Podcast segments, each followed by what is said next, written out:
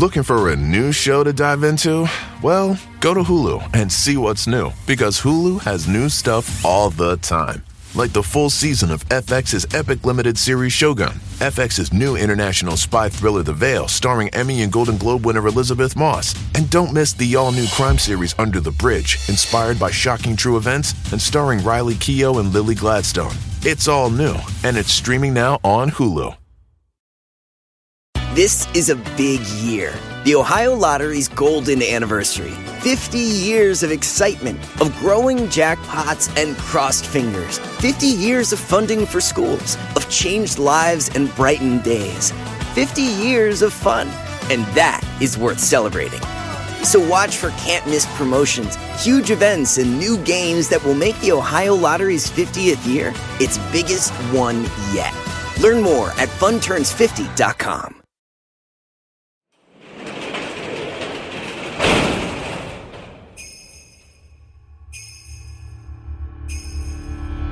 JonBenét Ramsey. She was strangled with a cord. Little Miss Colorado. Six-year-old murder victim JonBenét Ramsey. Unknown intruder. Her brother.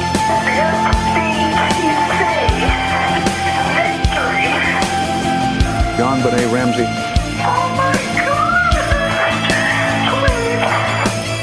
They still have not interviewed the parents. John Ramsey didn't do it, and we didn't have a clue of anybody who did it. My life has been hell from that day forward, and I want nothing more than to find out who was responsible for this.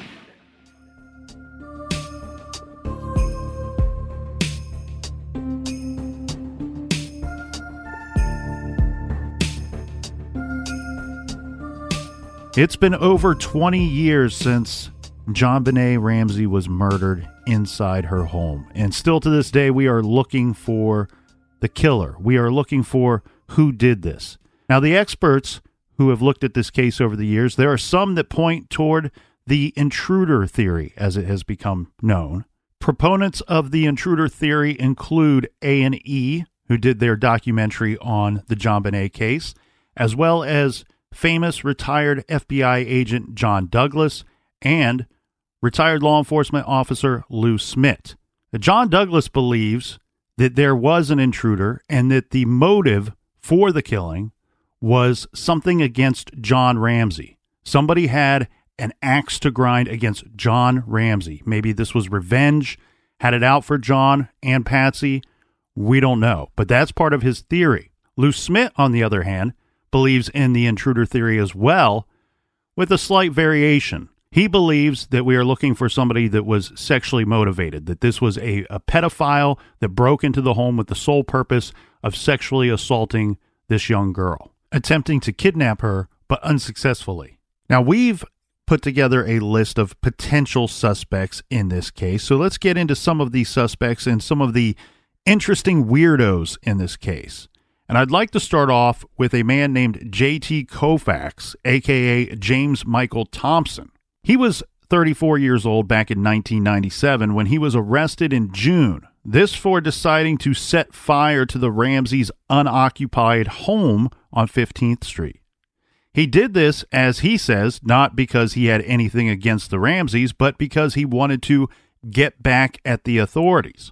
He attempted to set fire to the home by lighting newspapers and pages from Anne Rice's famous book, Interview with a Vampire. He lights these things on fire and then he's stuffing them through the mail slot at the Ramseys' home. His plan failed due to the general construction of the home. The floor, from my understanding, is marble.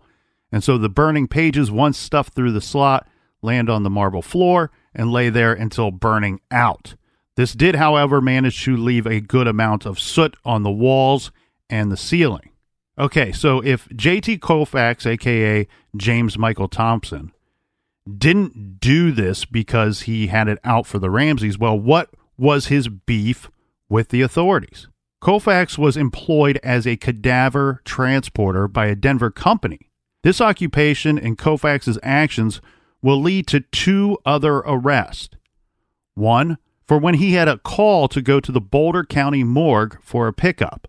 While he was waiting around, he noticed the logbook and the entry with JonBenét's name on it. He tore the sheet out of the logbook and took some additional pages as well.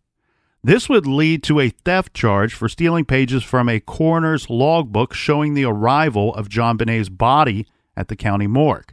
His other arrest came when he attempted to walk out of a photo processing store without paying for the rolls of photos he picked up. The photos turn out to be pictures of corpses with party favors and signs attached to the bodies with phrases such as Getting fired isn't the end of the world, or yeehaw, and happy birthday.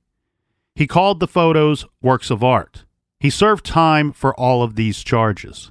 This is somebody that's very strange with some very strange actions and behaviors that seem to be circling around this case. I don't believe that he has ever been officially named a suspect, Captain. Next, we have Gary Olivia.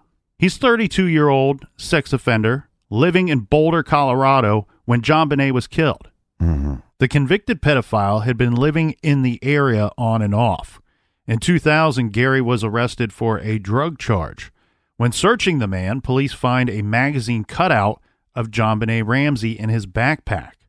According to Rolling Stone magazine, the Ramsey's private investigator, Ollie Gray, once referred to Olivia's ties to JonBenét as a, quote, bombshell arrest in the case and lambasted the Boulder PD for failing to consider him a more credible suspect.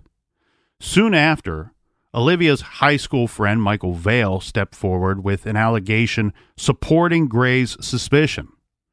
Vale claimed that not long after the murder, a distraught Olivia called him on the phone and confessed to his longtime pal that he, quote, hurt a little girl. I thought he actually called him on the 26th. Vale makes some strong claims about Olivia, and I'm not going to go into all of them, but they are, well, they're disturbing to say the least. Vale also said that, in his opinion, the knots for the garrote that strangled JonBenét were similar to those used in an incident where Olivia attempted to choke his mother to death with a telephone cord. Mm-hmm. And when Gary Olivia was arrested, they also found in his possession a stun gun. Several experts on this case have said after viewing photos of JonBenét's body that the attacker may have used a stun gun to subdue and control the child. Olivia has arrest for possessing child pornography as well. Olivia, by his own admission, lived about eight blocks away from the Ramseys and was seen and photographed at the one year memorial vigil held for JonBenét in front of the Ramseys Boulder home. Yeah, he's not hard to pick out because he looks like the creep. He looks like a guy that when you close your eyes and go, okay, what, what kind of guy do I picture that's been convicted of these types of charges? Mm-hmm. You go, oh, and you open up your eyes and you see his picture. You go, yeah, that that makes sense. Yeah. He's he's a creepy but also scary looking man, in my opinion. Yeah, he's not a guy that some some of these pedos you go, "Hey, leave me in a room with that guy. I'll take care of him." This guy, you might not want to be locked in a room with him. Well, and I didn't go into all of Vale's allegations against what type of person and what this dude is capable of Right. because it's very disturbing and, and some shocking things to hear. But what I can say is this is an individual that if Vale is correct, that if his allegations are in fact true, then this man is very violent and very violent towards those weaker than him, towards people that are and animals that are just kind of defenseless. Wasn't there rumors that he had a shrine to JonBenét? I saw those rumors as well. The only thing that I could back up was the statement that there was a- picture on his person at the time of his arrest of JonBenét that had been cut out of a magazine. I couldn't verify this elsewhere, but according to Rolling Stone magazine, they say he's been cleared by DNA testing for the JonBenét murder. Yes, this um, famous DNA. Right. Next up, Captain, we have a man named Michael Helgoth. They call him Bootman or simply Boots. He's another potential suspect. This, according to Ollie Gray, remember the Ramsey's private investigator. Michael Helgoth, who worked in a nearby auto salvage yard, he was apparently in some kind of property dispute with the Ramseys. Now, this could be one of many motivating factors for this when the then 26 year old man went to seek revenge against John Ramsey. In 1997, the Boulder District Attorney delivered a speech at a press conference, complete with the promise of justice for JonBenét and that this case will be solved. He pointed out that they have suspects, and as law enforcement continues to work their investigation, that list of suspects will shrink until there is just one left you, speaking to the killer. Mm-hmm. This was a powerful announcement, scripted with carefully chosen words, letting the killer know that the Boulder DA was zeroing in on a new suspect. Helgoth, according to his coworker at the time of the murder, this is John Kennedy, he says Helgoth exhibited a bevy of disturbing behaviors. Sparing everyone the details, he was known for what I call severe cruelty to animals. He once said to Kennedy, I wonder what it would be like to crack a skull. Now, anybody that's listened to our JonBenét autopsy episode knows exactly what we are hinting at here. Mm-hmm. In November of 1996, he told his coworker that he and an associate were going to make fifty to sixty thousand dollars each. Remember, the ransom note was for one hundred and eighteen thousand dollars total. Then, after Christmas, Helgoth seemed depressed, and his coworker says he thinks he was depressed because he did not make this large amount of money that he was talking about in November. Yeah, because on the side he would buy old vehicles and restore them. So they had these plans to buy certain vehicles, and well, now he didn't have the money. He, the The money didn't come in that he was claiming he was going to get. So if he stood to make fifty or sixty thousand dollars from some kind of unknown business adventure, then Wi- right, but he said yeah, he could buy up all these cars and turn it into even more money, is what you're saying. right. Oddly enough, and this could just be a coincidence, it could be something incredibly important. But the day after the DA's speech that says we are zeroing in on a suspect, mm-hmm. Helgoth, he turns up dead. After his death, police search his things and photos of his. Well, let's just go back because most people believe it was a suicide, but because of certain pieces of evidence, it could lead somebody to believe that it was possibly murder and set up to look like a suicide. Correct. When they're searching his items, they're searching photos of his. Police saw two things of particular interest. One, a stun gun, uh-huh. and two, a pair of black Hi-Tec brand boots. This is believed that they would have matched or possibly matched one of two sets of unidentified footprints found in the Ramsey's basement. Even more disturbing, within Helgoth's video collection was a news station story about an unsolved murder, seemingly hidden in the middle of a movie. Law enforcement stated that the video plays along, and then boom, in the middle of this movie, it breaks to like news coverage. It all of a sudden has news coverage on there from Channel 4 regarding the abduction and murder of a five year old girl who was found stuffed into a sleeping bag in Deer Creek Canyon. Uh-huh. This case is from 1993. Now, as you were getting to here, Captain, this is the time for the speculation and something that many people have offered their opinions on over the years. The belief is officials found an unidentified boot print and an unidentified shoe print at the crime scene, and Helgoth owned boots that would match that print. Helgoth caught wind that he was a suspect and decided to take his own life, committing suicide just a day after the 1997 press conference. Mm-hmm. The famous press conference where District Attorney Alex Hunter says, I want to say something to the person or persons that committed this crime, mm-hmm. the person or persons that took this baby from us. I mention the list of suspects narrows, and soon there will only be one left on the list, and it will be you. You have stripped us of any mercy we may have had in the beginning of this case. We will see that justice is served in this case and that you pay for what you did. Many people believe that the district attorney was hinting at the idea of seeking the death penalty for whoever is responsible for this murder. Mm-hmm. And this could scare the offender even more. So, the thought and speculation here, Captain, his death, his suicide, being a further sign of guilt that he was close or felt that he was close to being apprehended. So, what if Helgoth was a suspect, and what if he did, as many believe? Some people have suggested he could have had an accomplice.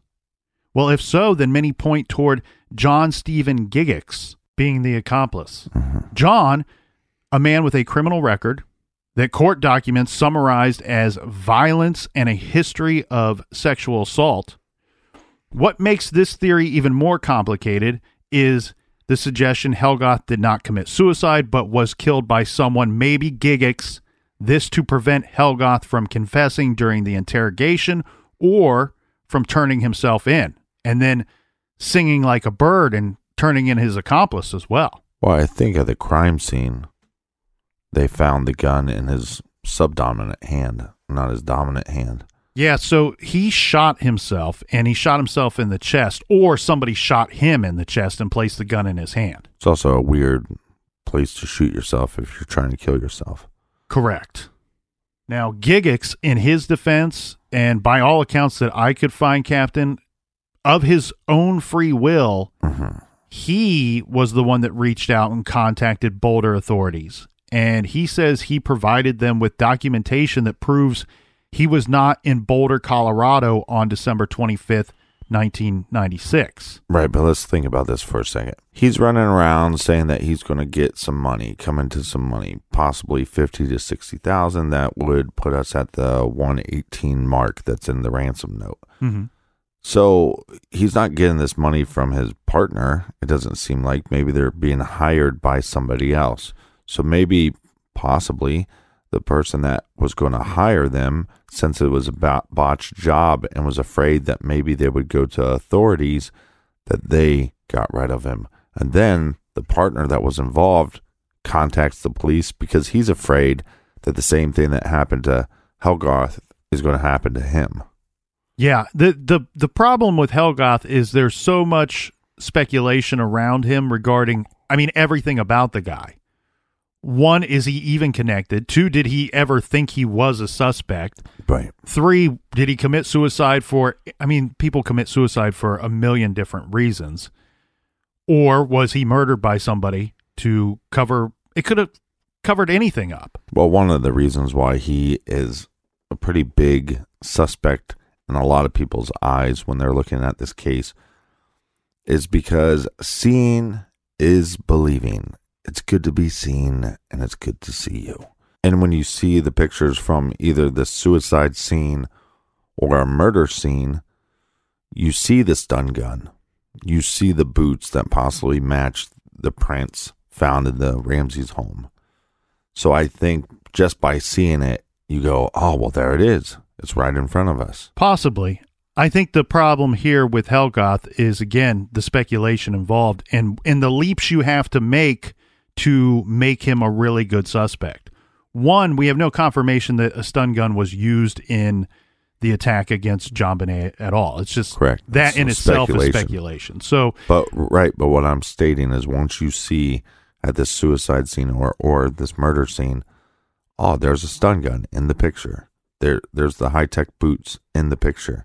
I think that's why people have been able to make other leaps because they can see something and seeing is believing. Well, what you're seeing there is evidence that you cannot exclude him Yeah. as a suspect. You're seeing things that point to possible reasons that would make him a suspect if, in fact, those puzzle pieces fit somewhere. We can't confirm that they fit. Regarding the boots themselves and the unidentified boot print or shoe print mm-hmm. that was found in the Ramsey's basement, that's very troubling that we have unidentified shoe prints in the Ramsey's basement. We have people that that fight and argue about was it an intruder, was it an inside job? You could take those unidentified prints and make an argument for either side of that argument. You, you, you there were so many people in the basement the people coming in and out, Mm-hmm. be it before the murder or after, because we have a contaminated crime scene, that it could be that the, the prints mean nothing. Well, right. But the prints could a- also point toward a possible intruder. The the the trouble again with Helgoth is just one more factoid in there is that we don't have a confirmed size for this boot print. There's no there's nobody out there that has said they were absolutely this size. In fact, it has been ruled that they could not determine the size, the exact size of the boot print. So would in fact those boots even match up with that print? And again, with this famous DNA, I believe they've asked the family of Helgoth to cooperate and, and let them try to get some DNA to test. And I believe they have said no. I'm glad you threw that in there because this is one thing that we've run into with this case. It's been reported so many times over the more than 20 years now and reported so many different ways by so many different sources. It's tough to keep things straight sometimes. And one thing that I found extremely troubling in regards to Michael Helgoth is several sources in print say he's been cleared by DNA. And I, I throw that back at the wall to see if it sticks, and I don't know that it sticks because I wonder if if truly if the jury is out, if still out on this one, because not every source states that he has been cleared. Well, in those- fact, in fact, as you pointed out, I have some sources that say they they're seeking DNA. They're seeking more evidence on this particular suspect. Yeah, it's very interesting. I I was telling you that uh, Lou Smit's family has taken the list of suspects that he basically was narrowing down his search, they've been asking those individuals to submit DNA. A lot of them have, and based off that DNA, they've been able to clear that individual, or based off more investigative work, they've been able to clear that individual. So it's interesting that his family decided to keep going with his work and, and believing in this work, even though they don't come from law enforcement background. And in that documentary I was watching about the family uh, going after new suspects, that's what it stated that they have already asked for the DNA and have been denied it by the family. So, but again, a lot of these documentaries put in whatever evidence they want to go with their narrative.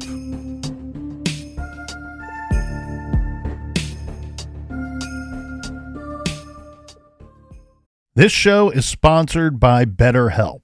We all carry around different stressors, big and small. When we keep them bottled up, it can start to affect us negatively. Therapy is a safe space to get things off your chest and to figure out how to work through whatever's weighing you down. If you're thinking of starting therapy, I highly recommend that you give BetterHelp a try. It's entirely online, designed to be convenient, flexible, and suited to your schedule. Just fill out a brief questionnaire to get matched with a licensed therapist and switch therapists anytime for no additional charge. Get it off your chest with BetterHelp. Visit betterhelp.com slash garage today to get 10% off your first month. That's BetterHelp, H-E-L-P dot com slash garage. This show is proudly sponsored by BetterHelp. Check out betterhelp.com slash garage today. The best part of spring cleaning takeaway is the post clean clarity you get. It's kind of like when you find out that you've been paying a fortune for wireless. When Mint Mobile has phone plans for $15 a month when you purchase a three month plan, it's time to switch to Mint Mobile. All plans come with high speed data and unlimited talk and text delivered on the nation's largest 5G network. Use your own phone with any Mint Mobile plan and bring your phone number along with all of your existing contacts. Ditch overpriced wireless with Mint Mobile's limited time deal and get 3 months of premium wireless service for 15 bucks a month. Save a lot of money with Mint Mobile. Get their great mobile wireless service delivered on the nation's largest 5G network. That's premium service at a great price. To get this new customer offer and your new three-month unlimited wireless plan for just 15 bucks a month, go to mintmobile.com slash TCG. That's mintmobile.com slash TCG. Cut your wireless bill to 15 bucks a month at mintmobile.com slash TCG. $45 upfront payment required, equivalent to $15 a month. New customers on first three month plan only. Speed slower above 40 gigabytes on unlimited plan. Additional taxes, fees, and restrictions apply. See Mint Mobile for details. Everyone loves a good family mystery, especially one with as many twists and turns as June's Journey, a hidden object mystery game with a captivating detective story. It takes you back to the glamour of the 1920s with a diverse cast of characters. You'll step into the role of June Parker and search for hidden clues to uncover the mystery of her sister's murder. Use your observation skills to quickly uncover key pieces of information that lead to chapters of mystery, danger, and romance. And customize your very own luxurious estate island. Think expansive gardens and beautiful buildings. Collect scraps of information to fill your photo album and learn more about each character. And you can chat and play with or against other players by joining a detective club. Can you crack the case? Download June's Journey for free today on iOS and Android. June needs your help, detective. Download June's Journey for free today on iOS and Android.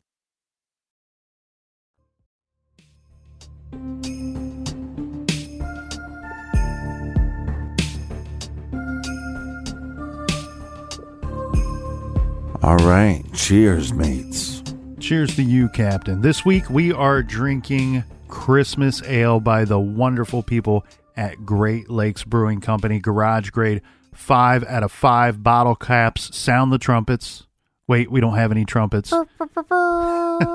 but thank you again to everybody who has donated to the beer fund at any time this year. And if you've donated and not heard your name, we will get to you in the new year. Now, Captain, we are on the trail of the possible intruder into the Ramsey home that may have killed JonBenét Ramsey. And if we're talking intruders, well, we would be remiss to not talk about possible Santa Claus coming down the chimney into the Ramsey home and killing this young innocent girl.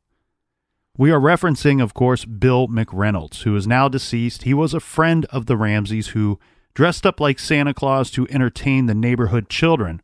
This at several of Patsy's famous Christmas gatherings. Yeah, he went as far to introduce himself as Santa Bill and liked when people called him Santa Bill. If you think he makes a good suspect, and if you like the Santa Claus theory, the theory may go something like this. This is from Rolling Stone. McReynolds was rumored to have paid a little too much attention to JonBenét, going so far as to arrange a secret visit from Santa Claus this after Christmas. Now, this is complete speculation. We know that JonBenét referenced a secret visit from Santa Claus after Christmas. Right. We don't know that if that means it was Bill McReynolds, Santa Bill, that set this up. Supposedly, he wanted JonBenét to be his quote special friend, going so far as to bring a vial of glitter gifted to him by the six year old with him into heart surgery. Even stranger, he asked his wife to mix the gold glitter in with his ashes if he were to die.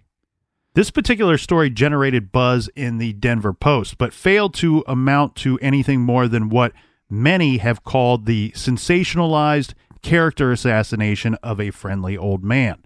That's what they say, but I say let's look at this a little more closely because I think some people will see more than just a sensationalized character assassination.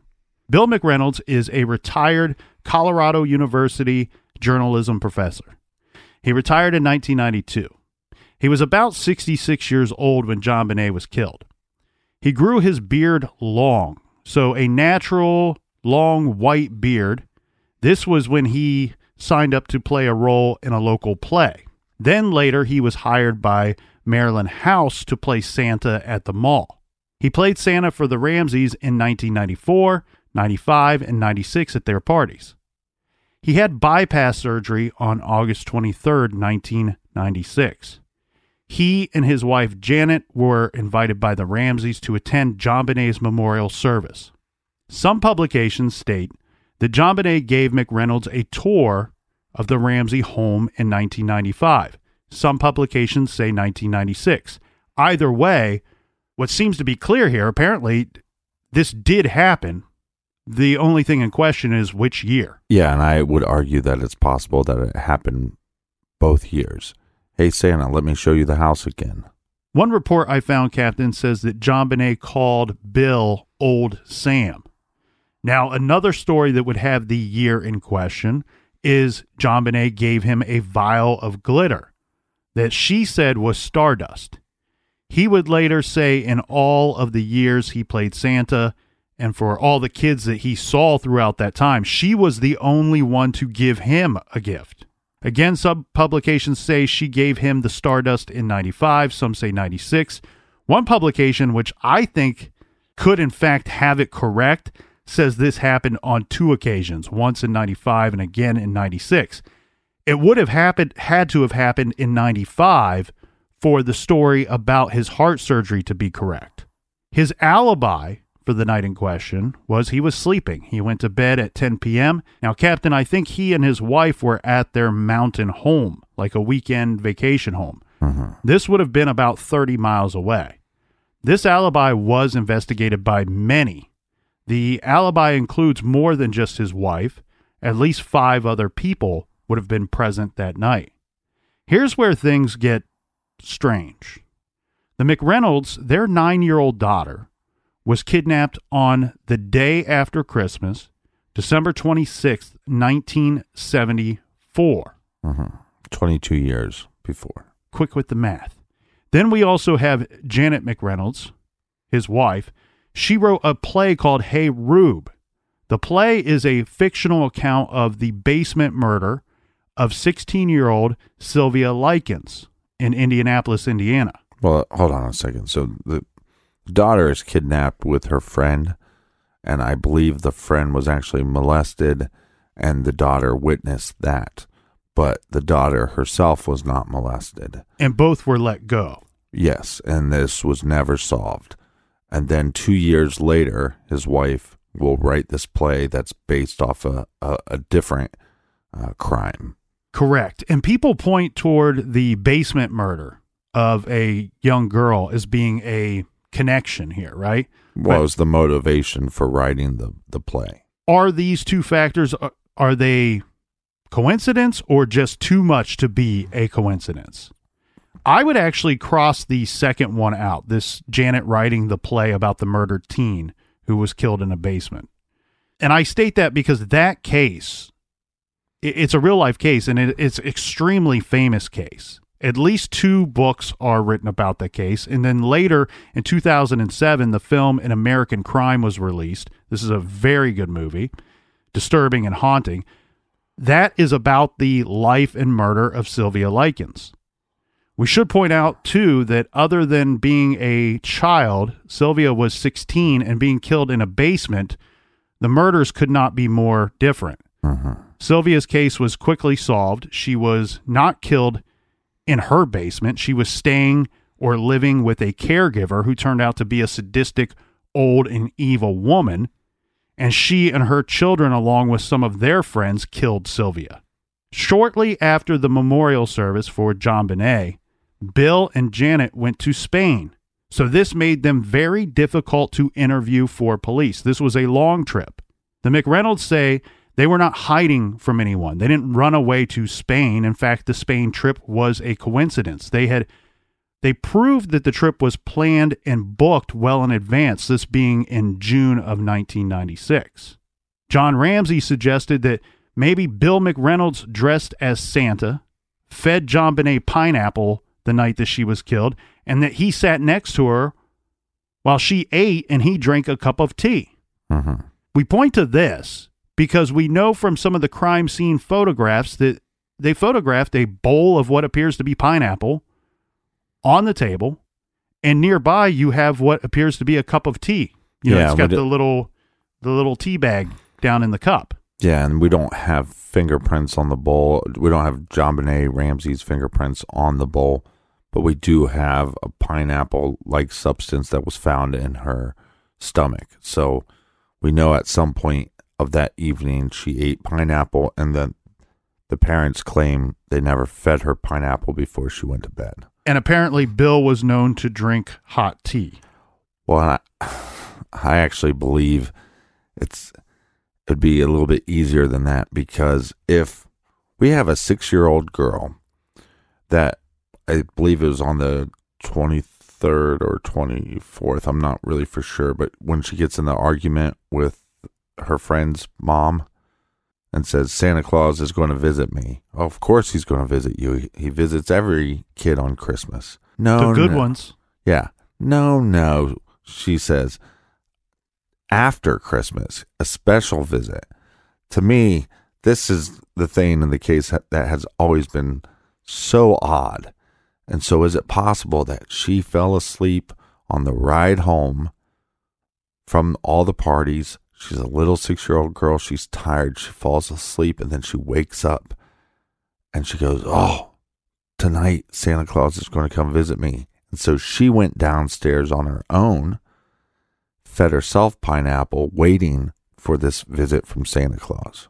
I I agree with you 100%. I mean, the this is one of the more odd details within this story. It's one of the very few items within this story that's almost foreshadowing that something very bad is about to happen. Yeah. It's it just doesn't it's something that that in hindsight makes sense that it that it lines up and it's it's eerie.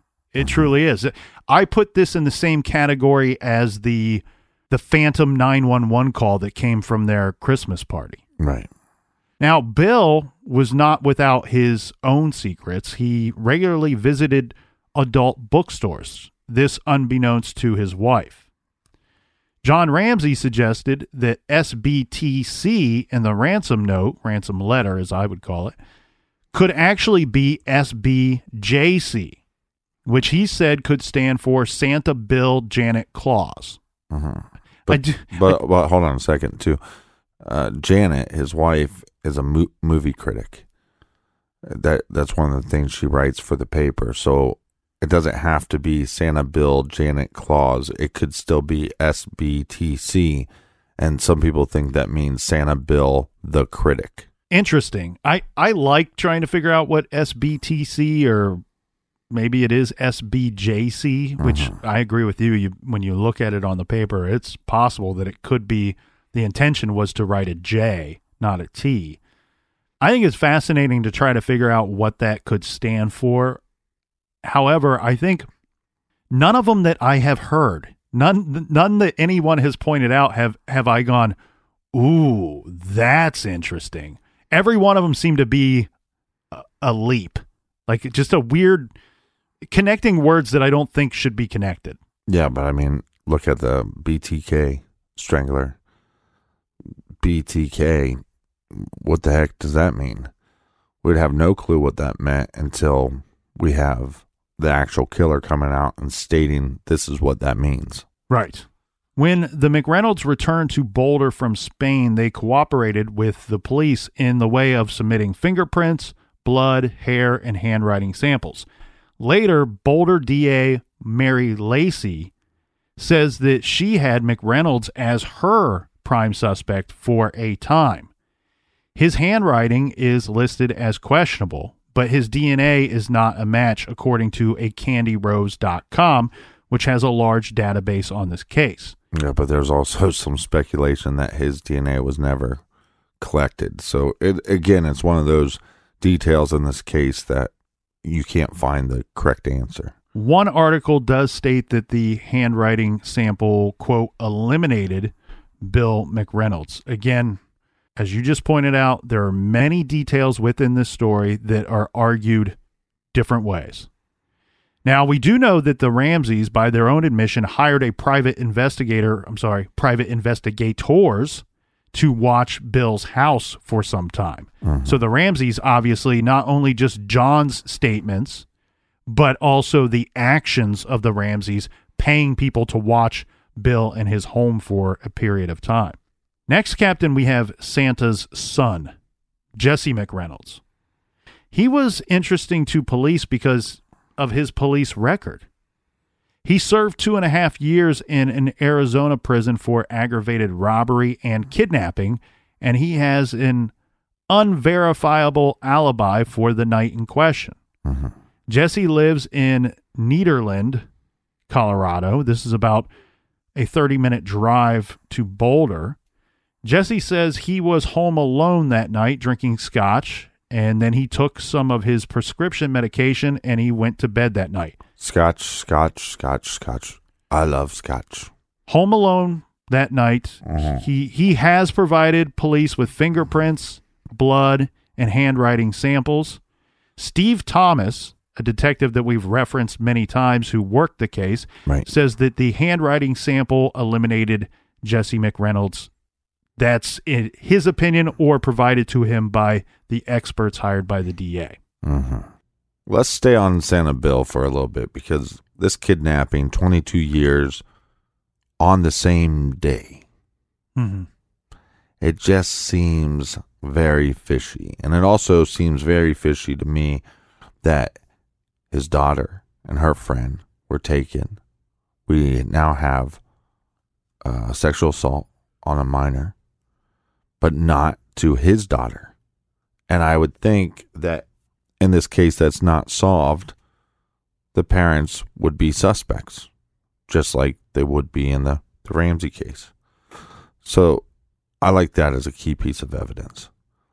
The other thing, too, is I can't get over the fact that a six year old is saying that Santa Claus is going to visit her after Christmas. And that same six year old is found in her basement dead.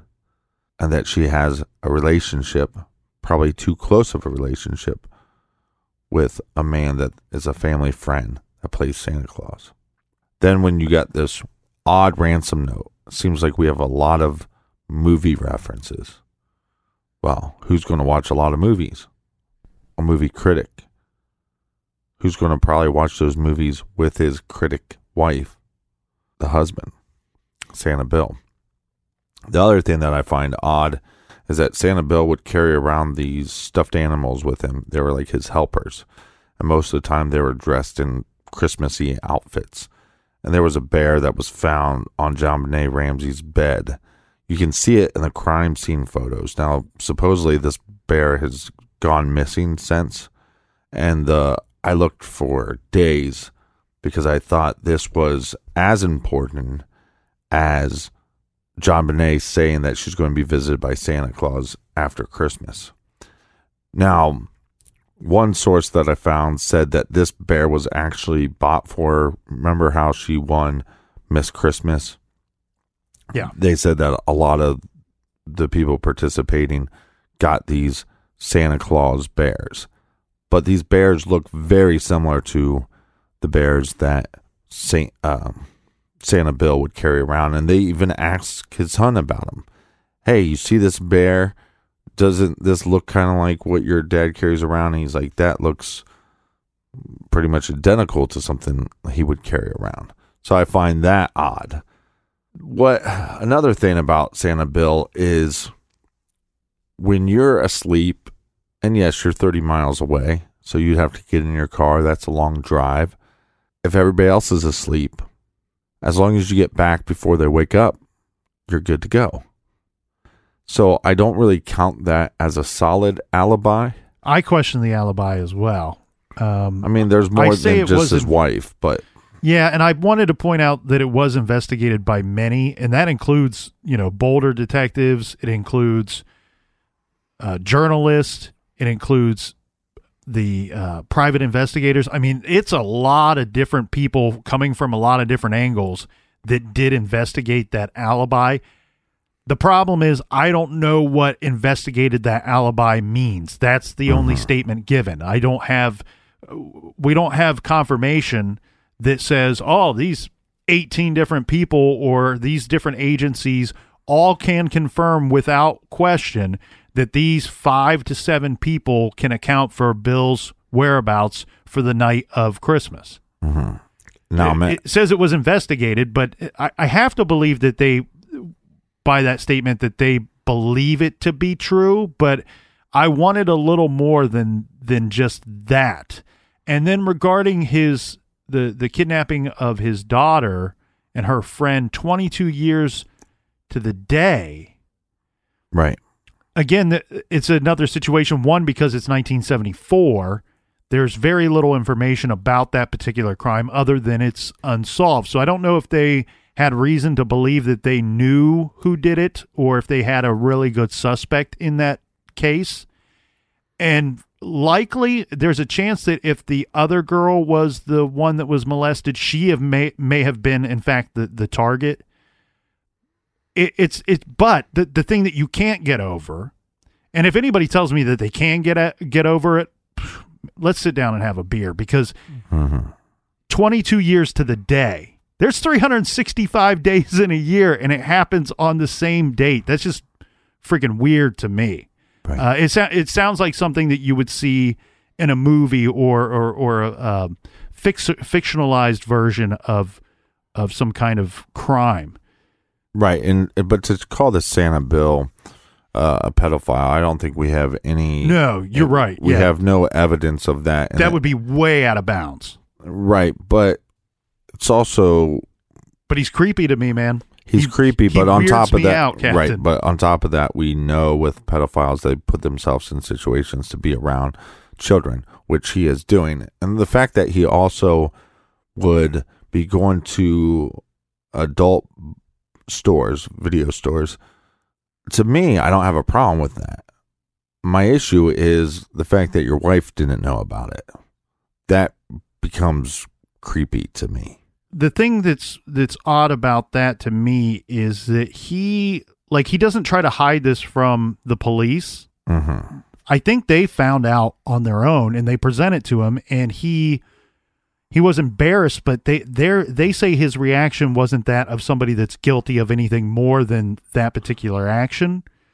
They believed he was just embarrassed one for for other people knowing this and his statement to them now mind you this has not been released to the public as far as the details go but his generalized statement to the detectives was that he has some type of fantasy that that he's not his wife is unaware of Mm. that that it's something that he's he's been into for a long time Like and kids. what's that I was going to say like kids. Go ahead. Well, I don't know what that would what the fantasy is. My guess is that the detectives do. Mhm. Being he's purchasing things at an adult bookstore, they usually don't they don't sell things that involve no, they children. I mean, No. uh, so we we know that, but I also have to wonder: is his fantasy something that that the detectives did not find to be relevant to the case? Yeah, I mean, Because when he you- could have some homosexual tendencies or or fantasies, and and and then they go, well, that doesn't line up. But again, wh- where's the evidence of whatever he's stating? And like you said, yes, they don't sell child pornography at at adult bookstores, but if you're if you're making claims to throw them off the scent in any way, how is this backed up? And then we have this situation again where if JonBenét Ramsey ate pineapple with the intruder, that the intruder would be somebody that she would have known and also felt comfortable with. And I also think what a great way to show up in your Santa outfit. And therefore, even if John or Patsy woke up, yeah, you're a little odd. And yeah, it would take some discussing. And they might never invite you back to their house. But you could go, well, I told her I was going to visit her. So I just, I, I got a key and I was just going to let myself in and leave her a gift. And even though they claim that these bears were bought for this pageant, I can't confirm that other than just some simple line on some internet uh, thread. And to me, it's very odd that there's this bear that neither one of the parents know about, and now it's missing. And we have a police department that I think was so focused on putting this on the parents that they didn't do a good enough job working on these other suspects. I also think with the handwriting samples, we don't have any fingerprints or DNA that I know of on the letters. So we can assume that this individual is writing these letters with some kind of glove on. Well, how much does that glove alter their handwriting? And so, unless you're giving people handwriting samples where you're making them wear a certain type of glove, I don't think you're going to get the correct answers there. And then they say, and this is the most asinine thing I heard from law enforcement, probably in the whole case. Well, we also ruled out Santa Bill because he had a heart condition, so he physically couldn't do this. Okay, well, and I was telling you about this local detective. I sat down and talked with him about the Ramsey case, and I, was saying, yeah, this Santa Bill, there's a lot of things that line up to make him look like the best suspect. And even the DA at some point said, hey, he's the best suspect, or believed that she thought he was the best suspect for a while.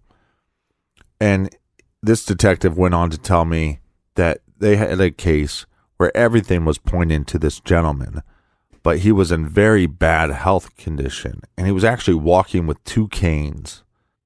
So the more and more they're going, we think it's this guy, but he physically couldn't do it. So they brought him in, had him take a lie detector. He fails, and then he admits to the whole crime, gives a full confession and then they have to figure, you know, well, how were you able to do this? It was a sexually motivated crime, and the adrenaline gave this guy the strength to do it.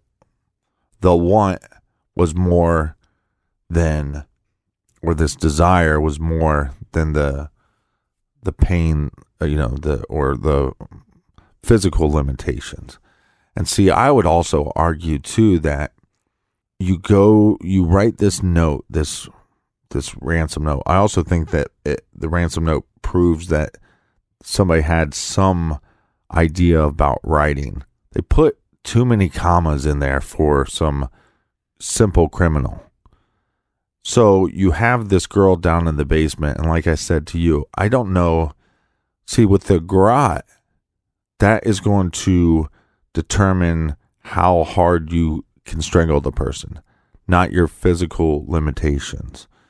The garrote helps you choke. Now, the garrote, based on most autopsies or the way people look at the autopsy, the choking wasn't to kill her. The choking was for uh, sexual gratification.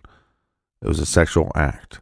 So that's where I wonder did did Santa Bill put JonBenét Ramsey into that suitcase and then try to get that suitcase out the window or try to move her at some point and drops her, creating the fracture on the skull. And then at some point goes, oh, I can't physically carry her out of here. So now I just have to leave. So I think the physical limitations can come into play because you don't have to carry her down to the basement because you're Santa Bill and she feels comfortable and she showed you the basement before. You can just say, "Hey, can you show me the basement again?" And now you're at the crime scene. Regarding, I I got to go go through your stuff here real quick before we move on. If I find you in my house in the middle of the night, there's no explanation. You're getting a free ride to the county jail and you're going to get to stay the night there for free as well. But I get what you're saying. oh, saying. no, no, you're not. You're going to leave my house in an ambulance. If you're if you're at the kitchen table with my daughter at midnight, one o'clock, dressed as Santa Claus, you're going to be going to the hospital. The other thing that I I want to kind of echo here, Captain, is I don't know how well you can trust these handwriting samples to eliminate someone. I'm with you. I think it's very strange that they use that word. Well, we we analyzed so and so's handwriting and determined that they did not write the letter. And we know that they made Patsy Ramsey write the note over four times.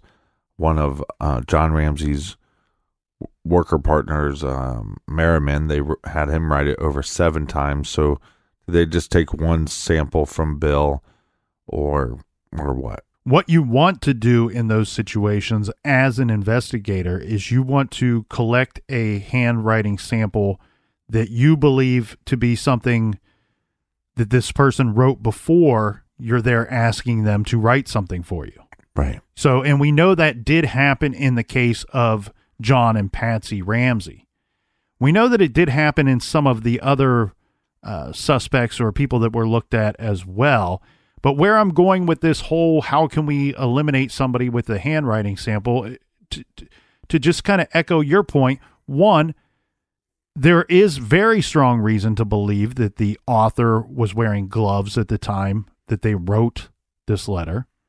There's also reason to believe, and this is based off of the expert's opinion. This is not dumb Nick Crispy Colonel, Mhm. the notorious NIC here in the garage, Poopy coming up with uh, Yeah. with a stupid opinion.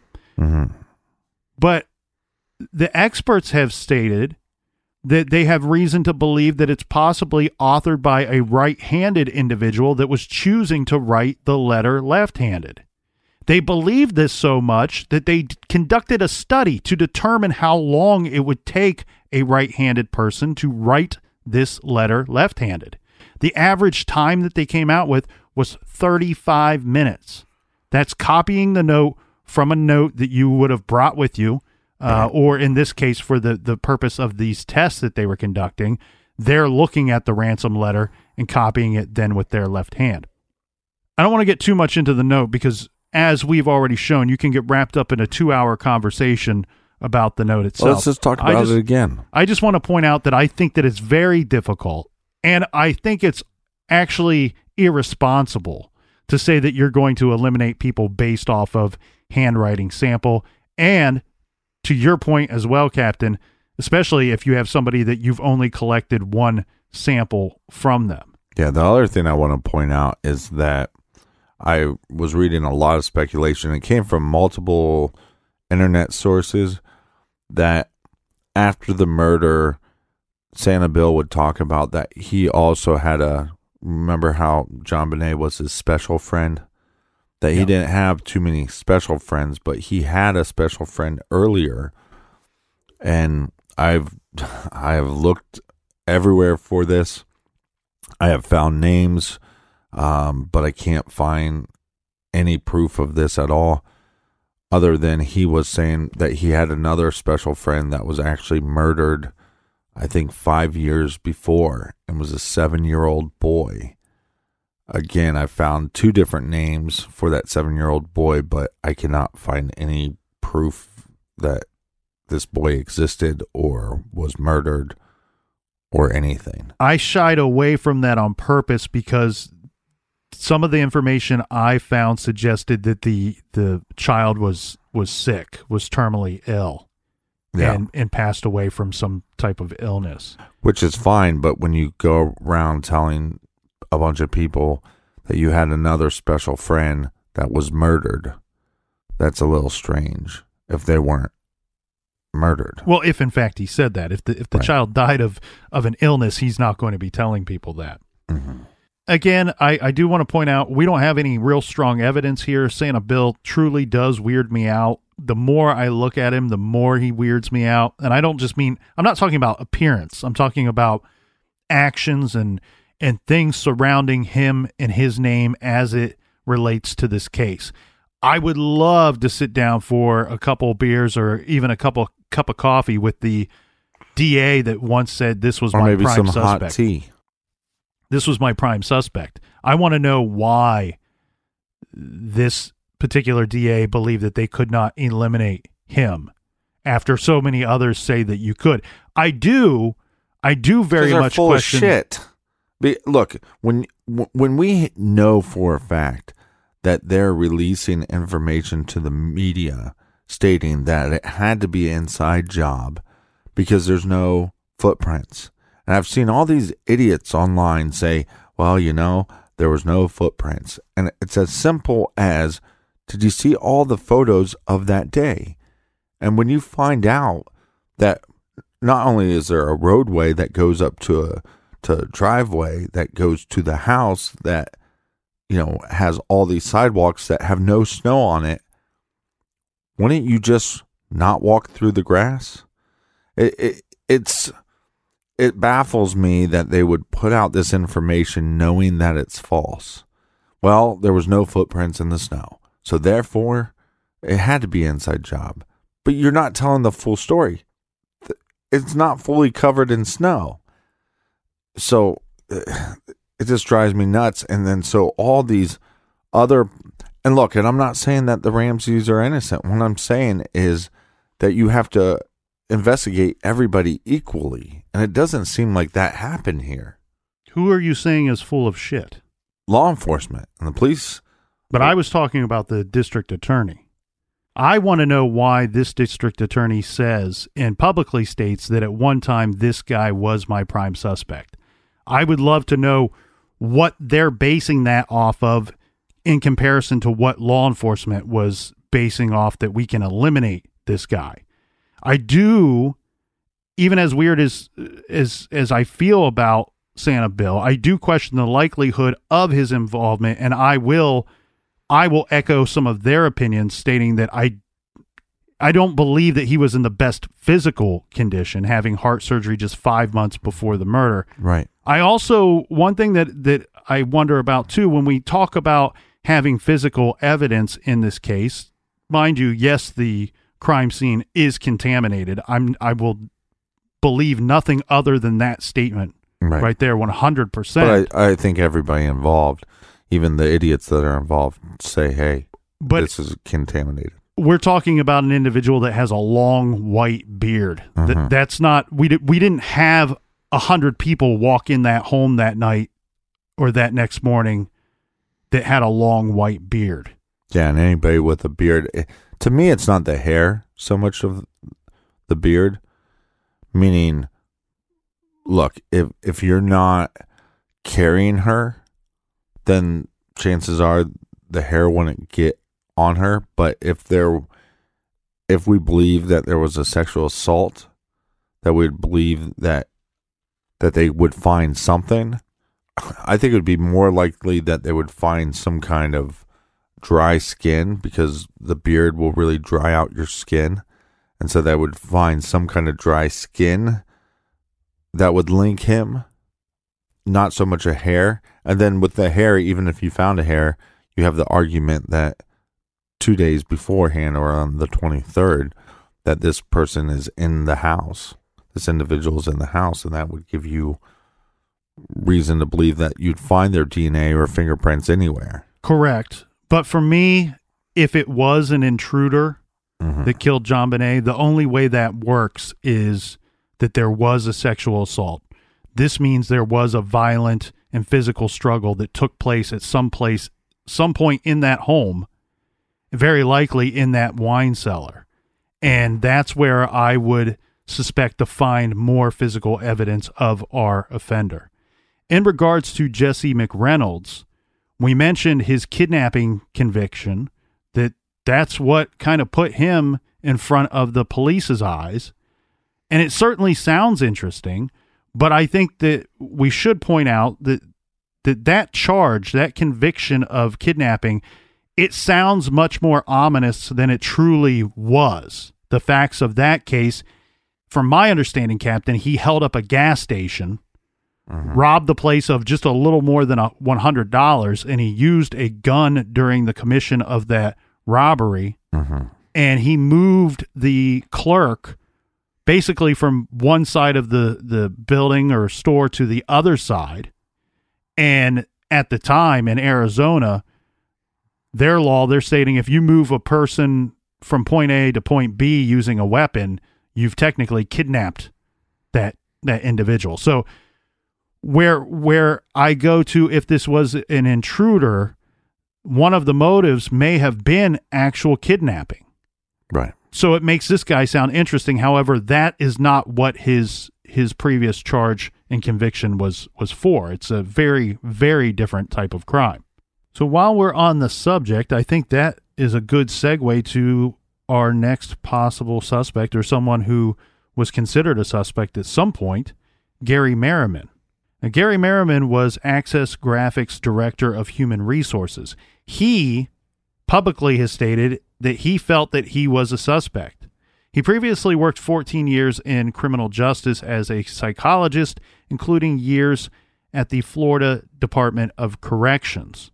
He's kind of a natural fit, I think, for at least some questioning by police. Of course, detectives are going to look into individuals working for or working with Access Graphics. He is also the man that answered the phone the morning of what was believed at the time to be a kidnapping when John Ramsey called his work, informing them as to what was going on or what he believed was going on. Right. I think it's fair for Merriman to say that he considered himself a suspect, not because he considers himself to be guilty of anything or looks suspicious.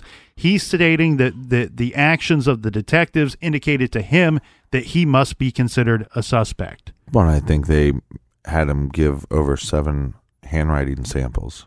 He was questioned multiple times. He gave, as you stated, at least seven handwriting sa- samples. He also provided police with his fingerprints, he gave blood, and he gave hair as well. I can't find any documentation to state that that any of this evidence would be a match to evidence collected at the scene. There have been many reports that state that regarding the handwriting analysis that Merriman could not be ruled out as a possible author of the ransom letter. Yeah, I've actually seen that he was on the higher spectrum as far as a match goes. Higher than even Patsy Ramsey was.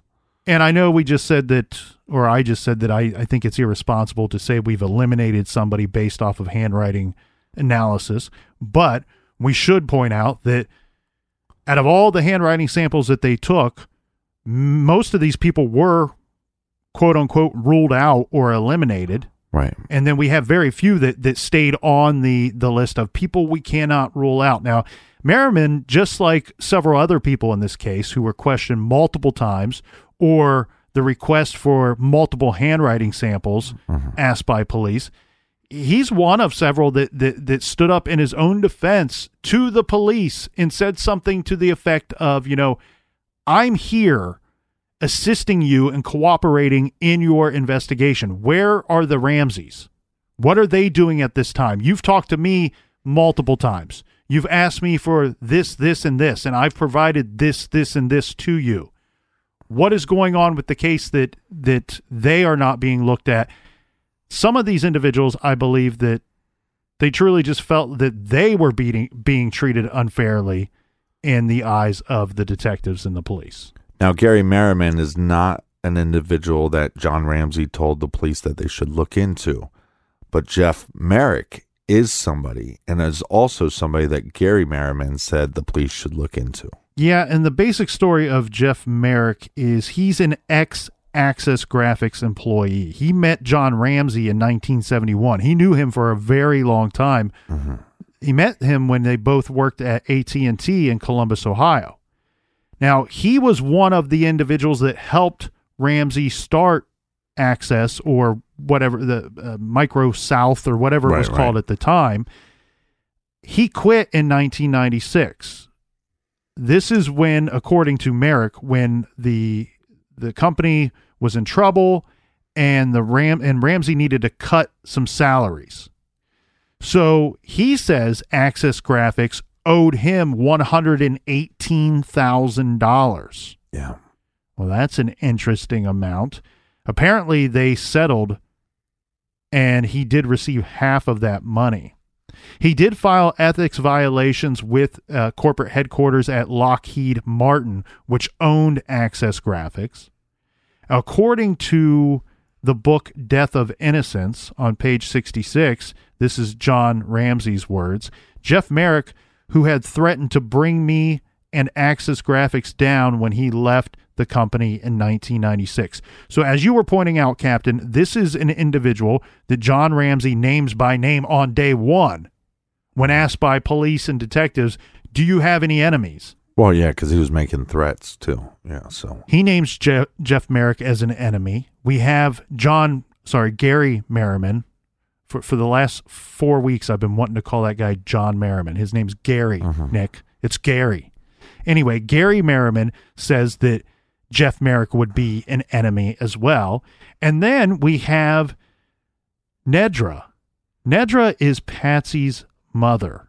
Okay. When she is asked for a list of suspects, she included Jeff Merrick and his vicious wife, hmm. which is Kathy Merrick. One little known fact inside this story that that that I think gets lost and I don't know how important it is, but it's interesting for the makeup of the company and the makeup of John's success and Patsy and her family in relationship to John's success. Her father was very much involved in all of John Ramsey's businesses. Okay? He helped Ramsey as as did Patsy helped John set up his businesses initially. When his company was in trouble financially, it was Patsy's father that bailed him out with a loan. And to further that, at one point, we have his father in law, John Ramsey's father in law, Patsy Ramsey's father, working for John Ramsey. So, this statement by Nedra from Patsy's mother is not just simply somebody who's on the outside looking in, who just overheard this from John and Patsy. right. This is somebody that has insider knowledge of things going on at Access Graphics. According to Kathy Merrick and Jeff Merrick, their alibi for the night in question is they visited Kathy's brother in law in Aurora, Colorado, and then visited Dick and Diane Foote. And they were home around 8 p.m., watched TV, and then went to bed. So, not a great alibi. And the stuff that I see in front of me here, Captain, states that they did not cooperate in the sense of giving fingerprints, blood, hair, handwriting samples. I couldn't find a confirmation that those things were provided from Jeff Merrick to the authorities. I will say this he was questioned multiple times and he did answer their questions. And he, too, just like Gary Merriman, was one that said, I'm here answering your questions. Where is John Ramsey? He's accused me of this, of being a suspect. And I'm reading in the papers that you guys are unable to speak to the Ramsey family. Were they able to test his DNA? Do you do you know, Jeff? The information that I have states that none of that was provided to police. but they pretty much kind of ruled him out. I again, I don't have any information mm-hmm. stating that they ruled him out. I the information I have states he was questioned multiple times, to which he ultimately ended up getting confrontational with them in the end because he's reading in the paper and seeing on TV that the Ramseys are untouchable and they won't answer the police's questions. But here you are disrupting my personal life Right. by asking me the same questions on several occasions. Well, let's get to a guy, Chris Wolf. Yeah, his real name is Robert Christian Wolf. He's mm-hmm. extremely interesting to me for a number of reasons. One, he's not somebody that was on the inner circle of the Ramseys or on the inner circle of Access Graphics. This is He- like an unknown intruder. He comes to our attention from his girlfriend, his girlfriend, Jackie Dilson. She comes forward to police and states, because remember, there is a time that's going on here where the police and the Ramseys are asking the public for their help. So she comes forward to Boulder police mm-hmm. and states that Chris Wolf was out all night long regarding the night in question. And when he came home, he was covered in mud and he was acting extremely strange. This is all her opinion, obviously. Mm-hmm. The weird connection he may have is this kind of furthers this suspicion along here is this same girlfriend adds that he should be considered a suspect in the death in the murder of Suzanne Chase, who was killed December 21st, 1997. Wolf apparently dated Suzanne Chase at some point. His knowledge regarding the Ramseys or the case itself, he was a journalist who worked as a reporter for Colorado Daily and for the Boulder County Business Reports. And apparently, he interviewed Cheryl McGraw, who is a secretary at Access Graphics. He comes onto our radar again by a tip from his girlfriend at the time. It states here, now this is his own claims, so I cannot back this up. But Wolf was a guest on the O'Reilly Factor, and this was from May of 2000s, 2000, where he states in his interview that he did provide fingerprints and hair and handwriting samples. Again, that's his claims. The weird thing about Chris Wolf, though, is his alibi is completely the opposite statement from his girlfriend's. Chris Wolf says, I was in bed early, approximately 9:30 or 10 p.m. I did not wake up or get up or go out until the next morning. Right. According to the book Perfect Murder, Perfect Town, it does state that Chris Wolf did provide his DNA and it was not a match for what they were looking for. The next one we're going to have to call the unknown suspect. And this is in reference to a crime that occurred just nine months after JonBenét was murdered. This takes place in an affluent part of Boulder, not terribly far from the Ramseys' home. A mother and her 12 year old daughter came home from the movies. They are alone in their home. It's late. The mom sets the burglar alarm and goes to bed an intruder crept into the girl's bedroom. He put his hand over the girl's mouth, said the girl's name, and told her he knew her. He starts a sexual assault, and it's believed he was working toward a possible abduction of this girl as well. But the mother, she wakes up, she hears noises and goes to her daughter's room. She sees the man. He runs and he goes out of a bedroom window, jumps off the roof to the ground below, and flees the area. The man was dressed in all black from head to toe and wearing a mask. This 12 year old girl attended the same dance studio as JonBenét, the Dance West studio. Uh-huh. This person has never been identified, and we have the father of the victim who says he believes that the intruder may have already been hiding inside the home when the mother and daughter returned to the house, just waiting there to attack this girl. Right. We've seen that in, in a lot of different cases.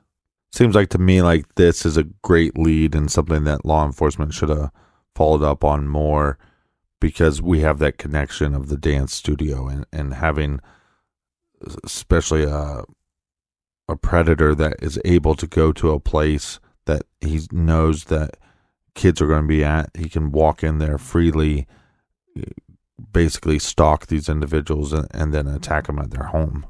The dance studio very well could have nothing to do with that attack. Right. It is a weird connection to getting us back to JonBenét's case. Their home not being terribly far from the Ramseys, the Right. the second crime taking place just nine months later. Those are all very weird things that, that really put a chance that this offender is somehow in the, the circle of the Ramseys or the neighborhood or that dance studio. It's really, truly interesting. And the other thing, too, I want to point out, for me anyway, if the intruder theory in the Ramsey case is in fact correct, then I believe that we need to have a certain level of criminal sophistication where here we have that in this particular crime. We see somebody that is good at getting into the home. They got close to the assault that they were seeking, potential abduction of this girl, and they were able to flee the area without being identified. Right. So there is some sophistication there. But way back in 2004, Erin Moriarty reported the following The Boulder District Attorney investigators haven't completely ruled out anyone, and have a list of people they'd like to talk to, reportedly more than 100 names. It's a list that still includes Gary Oliva and anyone who can shed more light on the mysterious death of Michael Helgoth. And that includes their friends and associates that investigators strongly consider people of interest. There is now what is believed to be a complete DNA profile of JonBenét Ramsey's killer, an unknown male. There is strong evidence that he may have had an accomplice and that he may have tried to kill again.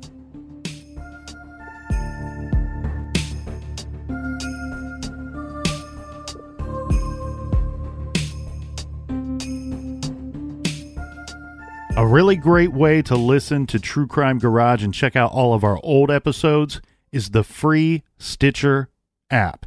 And a really great other show to listen to, it's called Off the Record. It's our other show. It's on Stitcher Premium. You can go to truecrimegarage.com to learn more about both of those.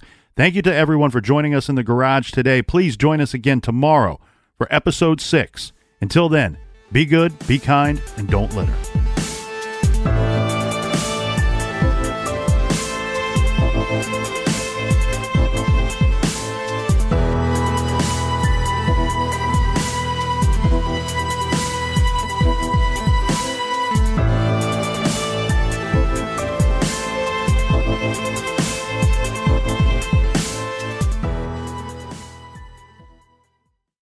This is a big year. The Ohio Lottery's golden anniversary. 50 years of excitement, of growing jackpots and crossed fingers. 50 years of funding for schools, of changed lives and brightened days. 50 years of fun. And that is worth celebrating. So watch for can't miss promotions, huge events, and new games that will make the Ohio Lottery's 50th year its biggest one yet. Learn more at funturns50.com.